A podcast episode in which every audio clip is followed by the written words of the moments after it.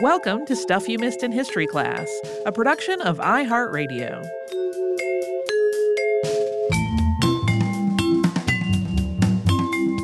Happy Friday. I am Tracy V. Wilson. And I'm Holly Fry. So, one of our episodes this week was about the myth of the lost cause of the Confederacy, which I know is still a highly emotional topic for a lot of people Yes, it is. from numerous directions. Um, I don't mean to laugh because it's not a problem. It's just funny how it continues. Everything's a little absurd to me. Uh in life. Yeah. so anytime I laugh and it seems disrespectful, I'm just laughing at the human condition because it's all I can do. Yeah. As I was working on it, I was thinking, do I have family members who fought for the Confederacy? I must have because like I know that that my family has been in in North Carolina for at least 180 years or something. Um and so fortunately my brother had made a family tree and I started poking through that just to sort of satisfy my own curiosity because it wasn't something it was something that I assumed but didn't actually know. Um, I feel like as a child I had this latent hope that maybe some North Carolina ancestor had run off to the north and fought for the Union, and I think some family member had been like, "No, that didn't happen." Uh, but yeah, I started poking through it, and I was like, "Ah, yeah, here's multiple people. Here's somebody who died of disease in Richmond, and uh, like a, I think it was a second great grandfather who did not personally serve, but who had two older brothers who were killed in action. There were uh, multiple." which was not surprising considering, you know, knowing for a fact that most of my family or possibly all of them were in North Carolina in the mid 19th century. Yeah. I did not have any family in the South during that time. I, it it almost um yeah I, d- I don't like I said like I said at the end of the episode I feel a little bit weird this gets into like personal psychology but I just don't have that like identity connection through time to the family tree sure.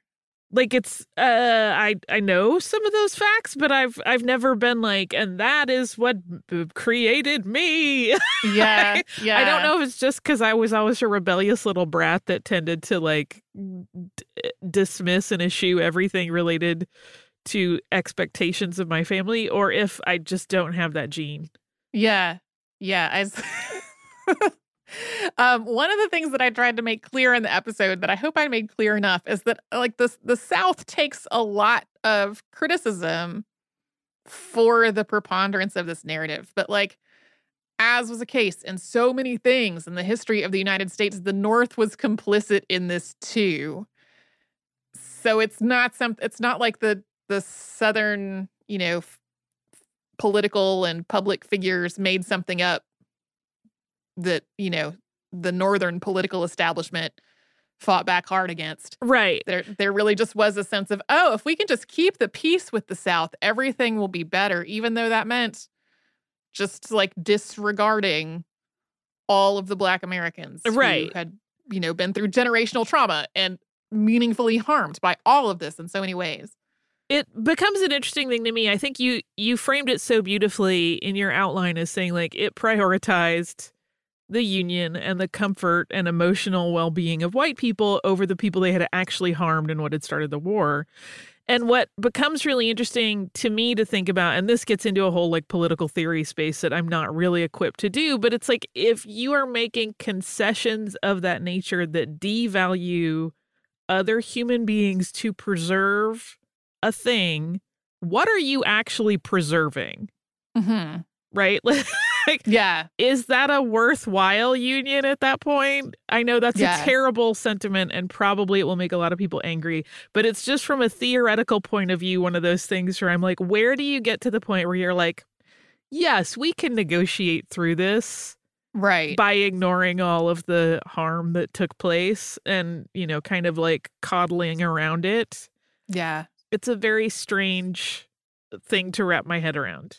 Um, I also did want to note, like, I did not reference the involvement of Indigenous people or the effects of the war on Indigenous people at all, because that feels like, in a lot of ways, an entire separate episode. But I did want to acknowledge that, like, yes, that also was a whole factor of it. uh, of the Civil War that involved all kinds of pieces that we did not talk about in this episode. Man, I had such a weird year, and I have no idea what's going to be happening when this episode. We moved this episode this episode ahead of the line because in a similar situation to what we talked about in the listener mail of this episode, we uh, we have been working ahead because we're each going to be out Yeah. at the end of the year. And so we got to write episodes to get so there's podcasts while we're gone. And so similarly, um, we have some weeks of podcasts that are already recorded.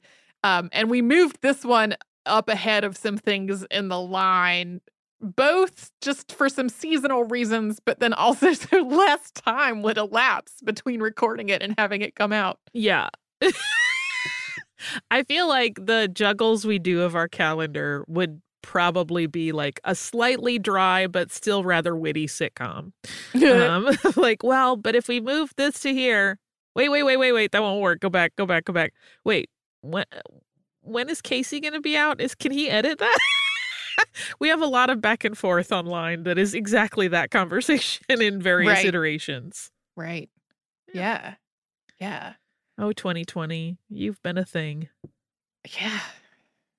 Uh, I was so delighted that this week I finally got to talk with Kerry Sautner for the show. She and I have been trying to figure out when we could get her on and when our schedules could work out so we could have a chat. And I was so excited that it finally happened. She's like one of the most energetic and compelling guests because she is excited about education and sharing the Constitution in a way that everyone feels included and recognizes that it accounts for them. And she knows so much because she works with constitutional scholars all of the time and has access to these people, which she mentioned on the show, uh, to be like, hey, I know this interpretation has shifted. What, what is going on today versus blah, blah, blah.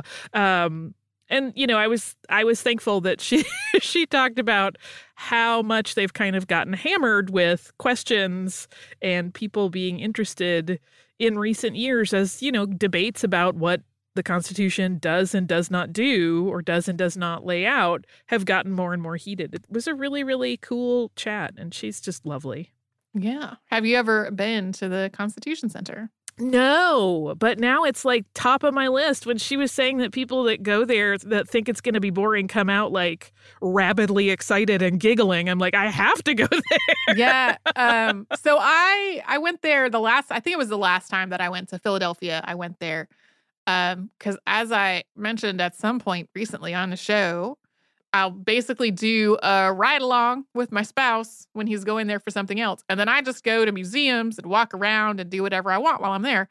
And I had made myself a sort of museum path for this particular day that started at the Constitution Center and then looped around to a couple of other places. Uh, and I had zero idea what to expect at all. and uh, what was like, wow, this is a way more interactive experience than I thought I was going to have from something called the Constitution Center. Right. I also, you know, it's such a, a surprising and cool, fortuitous happenstance that they were already working on so much online engagement and being able to do lessons and sessions online way before COVID ever happened. Mm-hmm. So for them, that was like an instant pivot, which um, is just e, extraordinarily good luck, right? Because we've we've talked with other people at other museums about how it was really a struggle to figure out how to do the same kind of of engagement and programming they would normally do but do it in a virtual space whereas for the the Constitution Center they've already been in that space so they were just like okay now everybody can come to these which is very cool Yeah. yeah, I really do want to um, study the Constitution whenever I talk to her. I really cannot stress enough if you have never looked at their interactive Constitution online.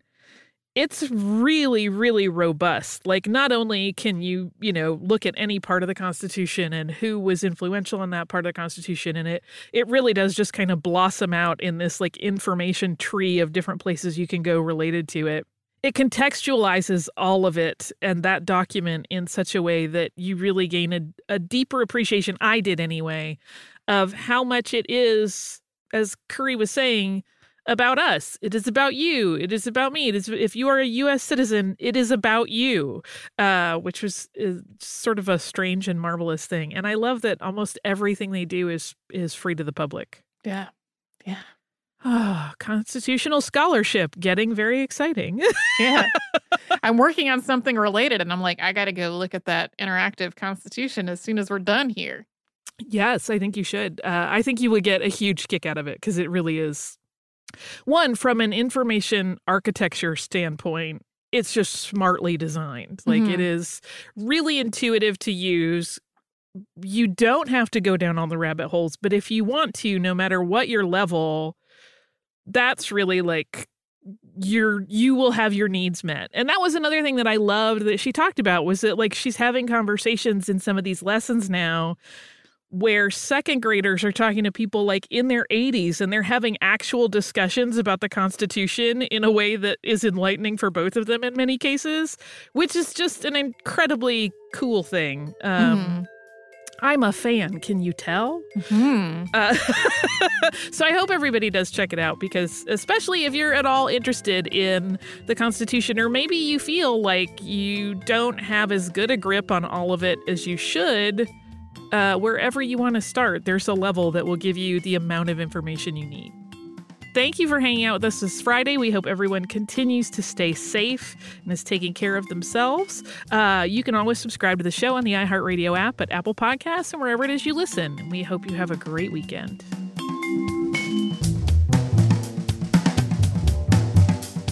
Stuff You Missed in History Class is a production of iHeartRadio. For more podcasts from iHeartRadio, visit the iHeartRadio app, Apple Podcasts, or wherever you listen to your favorite shows.